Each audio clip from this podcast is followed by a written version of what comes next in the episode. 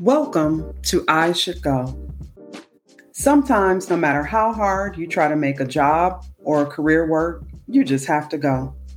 I'm Melissa, a recovering academic, and I want to know why other women of color have felt like they should go too.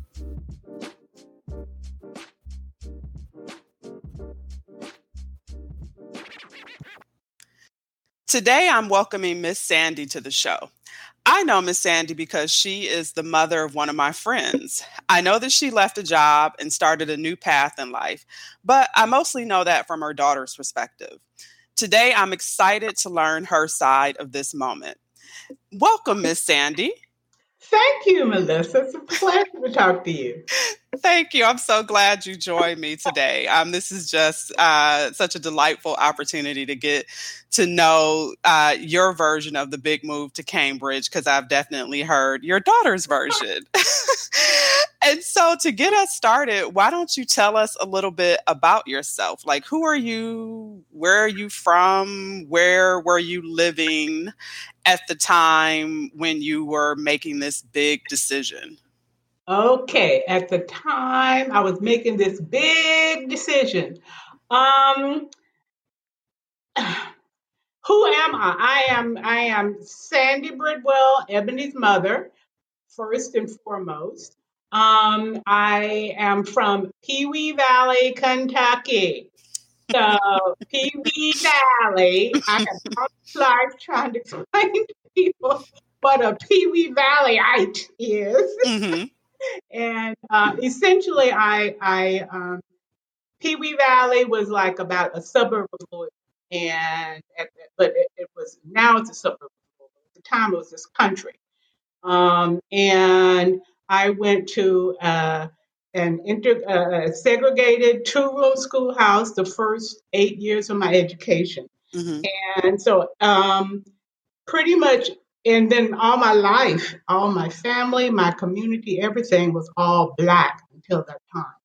Until at after eighth grade, uh, of course, I went into ninth grade. That was the first year of school integration, um, and I was in that group. Uh, mm-hmm. a very small group. It was Kentucky in the whenever that was at high school. So you can imagine how it was not a pleasant experience. But pretty much everything that I learned during that time and since then is shaped by where I came from. I had four big brothers. Uh, I was the only girl. I was the youngest. Um, um, my at the time, of, of course, everybody in my little community was poor. We didn't know we were poor, and in fact, my family was probably like um, the bedrock, an example, one of the bedrock families of the community. Mm-hmm. Uh, we, my mother and father uh, uh, just gave us everything that they had. My father was a uh, pretty much a lawn guy person. He took care of like folks' lawns, mm-hmm. and uh, I remember my first, uh, I probably one of the things that impressed me most uh, about education at the time was my dad um, said told me when I was little that uh, he, you know he finished uh, fourth grade. My mother finished eighth grade, uh, and when I was I can remember vividly when I was learning math and I was learning reading, I was learning all those things my dad when he came home from work and I would sit down and we would he at the, I didn't realize it at the time, but I was helping him keep a budget. Mm-hmm. And I learned that my dad's income at the time was forty dollars an hour a, a week, forty dollars a week. So we practiced addition, subtraction. That's how I learned math. I didn't. I didn't, of course, at that young age, understand I was in elementary school. I did not understand, you know, what that meant on a wider scale. But essentially, I loved spending that time with my dad when we were doing, uh, I guess what you call it now, homework. Um, so um, that was my first brush with education. Probably so my first job in education was in adult education. Uh, am I am I getting am I answering your question? You have to help me keep focused. Oh yes, you are. I didn't hear what your first job was, though. It dropped out a little bit. So, what was your first job? My first job was uh, teaching in um, a program for what we call now at-risk students. Okay. Uh, it was kids who were like at the junior and high school uh, level, but they had been dropouts. Most of them were in the juvenile justice system somehow. Mm-hmm. And I, my job was, to, but it came under the adult education division in Jefferson County, Kentucky. So uh, during that time, later during that time, uh, I also became, I mm-hmm. taught people how to to read essentially, uh, and it was it was I one of my favorite students during that time was a man. I can't remember his name right now, but I can see him as if he's sitting here with me right now. I taught him how to read. He was like, mm-hmm. uh, oh, I, uh, he was well senior citizen for sure. But mm-hmm. I taught this man how to read. I remember I was fascinated. How did he? He this was in Louisville, Kentucky. How did he live? I mean, I could not make. I could not comprehend how one functions without being able. to How do you get a bus? How do you do anything mm-hmm. without being able to read? But he was so. It was such a, an, an incredible experience for him and for me, probably more for me than for him at the time. But that's when I saw, you know, adults learn differently, they mm-hmm. comprehend things differently. Uh, uh, but I had no words for it at all.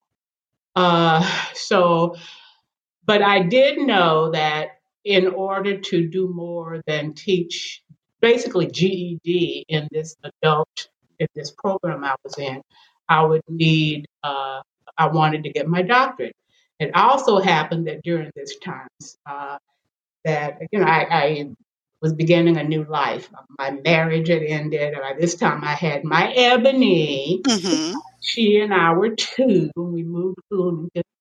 And um, I uh, did a doctorate in uh, higher education. And I loved, loved, loved learning the history, and the traditions, learning to put names to things that I had theorized about but didn't. For example, it became clear to me that my work with with the, the man that I was teaching uh, to read, it, I had to communicate with him in different ways and explain. You know, our conversation was different than just a typical high school kid giving a. Mm-hmm.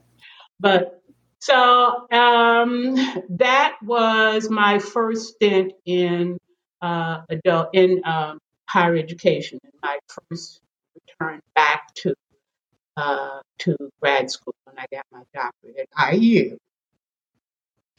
Ebony and, was a poet too. And so, one of the things that I'm curious about is um, we started with you talking about the experience you had not only in segregated schools mm-hmm. but also working with your father and then later on you figure out that you're creating budgets. Yeah. but what i'm kind of curious about is like how did those experiences or did those experiences connect to why you became a teacher in the first place? I think it, it undergirds pretty much everything I know about and care about in education.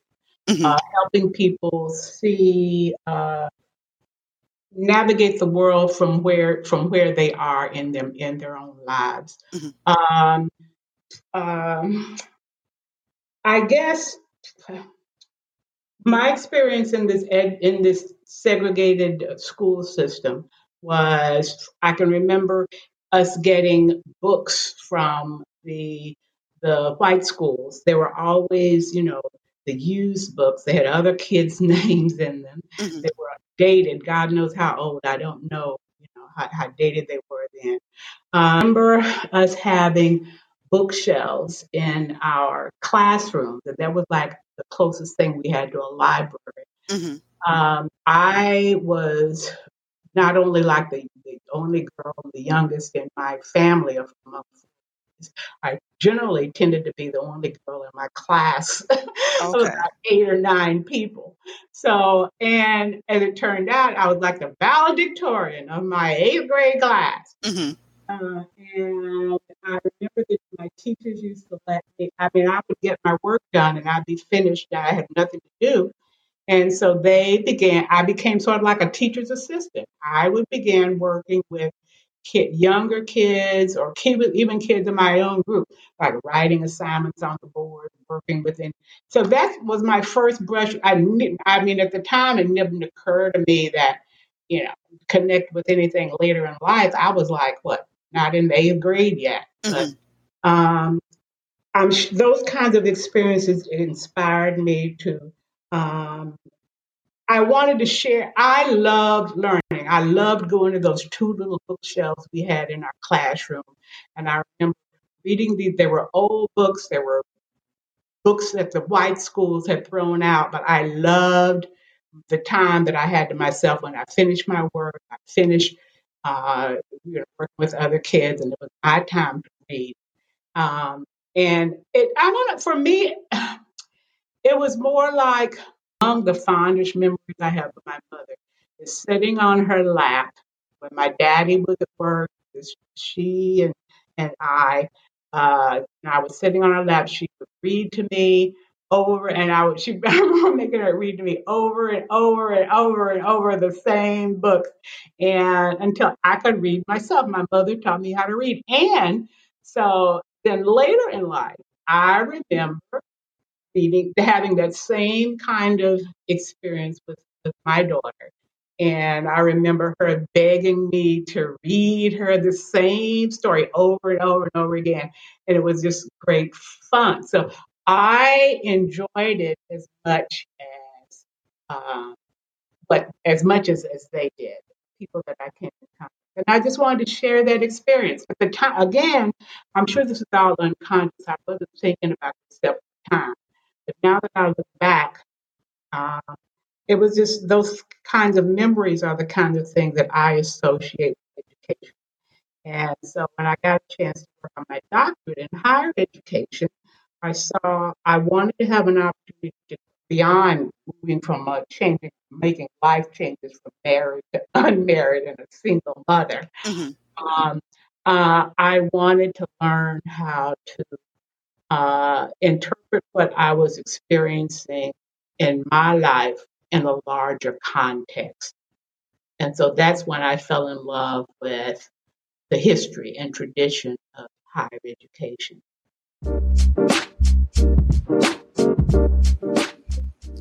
Miss Sandy and I talked more about her experience in graduate school and a few career moves that happened before she settled into a job and life in Cambridge, Massachusetts.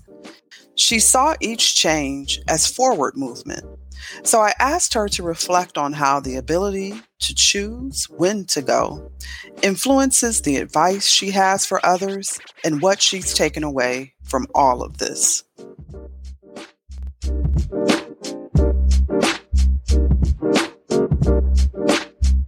One of the things um, that's interesting about talking to you versus uh, just you know like two other people that I've talked to so far for this podcast mm-hmm. is that their decision to leave a profession mm-hmm.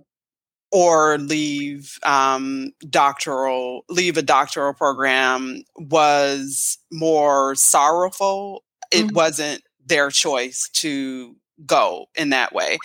And so it's interesting to talk to someone who feels as though you were running towards something better. And so I'm curious um, what advice you have for others who are considering a big change, mm-hmm. um, whether or not it's their choice or they're feeling forced to. What advice do you have for them, especially since you were making this change from a mm-hmm. more positive and hopeful position than many people get to? Um, I, the biggest lesson that I learned was that I faced my fears, and it wasn't easy all the time. I think Ebony was such a champ. I, a couple of times she revolted about hamburger helper because I wouldn't, I didn't want to know we had no money. I mean, mm-hmm. money, so she was lucky to have, but, but she was just a real champ. And that while I was learning about education theories, how kids learn, how you motivate, you know, the, the psychology of education, sociology of it, all of that stuff. Uh, I was able at the time to pick to cherry pick what I thought were, um, you know, the ideals of what I would like my how I wanted my daughter to be educated. To offer people advice, I don't know, advice or just share my experience. It is going. Sometimes it's scary. Sometimes you don't know how it's going to end up. I don't regret one thing that I did, uh, and I can't think of anything off the top of my head that I would have done very differently to make things turn out any better. I'm happy with, with Well, Miss Sandy, I think that's the perfect note to end on. Um, and it's just been such a delight and pleasure to learn about that moment in your life and the aftermath, which is a positive aftermath, which is also nice to hear about because so often Black women in particular end up in situations where they don't feel like they have much choice to leave a situation. But I'm glad that not only do you feel like you were making choices and decisions, but you don't have regrets as you look back on them. And so, thank you for sharing your story with us today. And my pleasure. I hope somebody, I, I mean, this was my story. This is what happened to me. It's going to be different for everybody, but uh, just go with it. I mean, and I mean, you can't make. I didn't make foolish choices, mm-hmm. but my, I think something I've tried to impart on my daughter is uh, when you have to make tough decisions. For me, always make the decision that gives you options mm-hmm. in the long run, and that's mm-hmm. how I kind of made things work. So here I am. Here we are. Thank you, Melissa. I love talking to you. Thank you so much. Bye bye. That's it for today. Thanks for joining me. Catch you next time on I Should Go.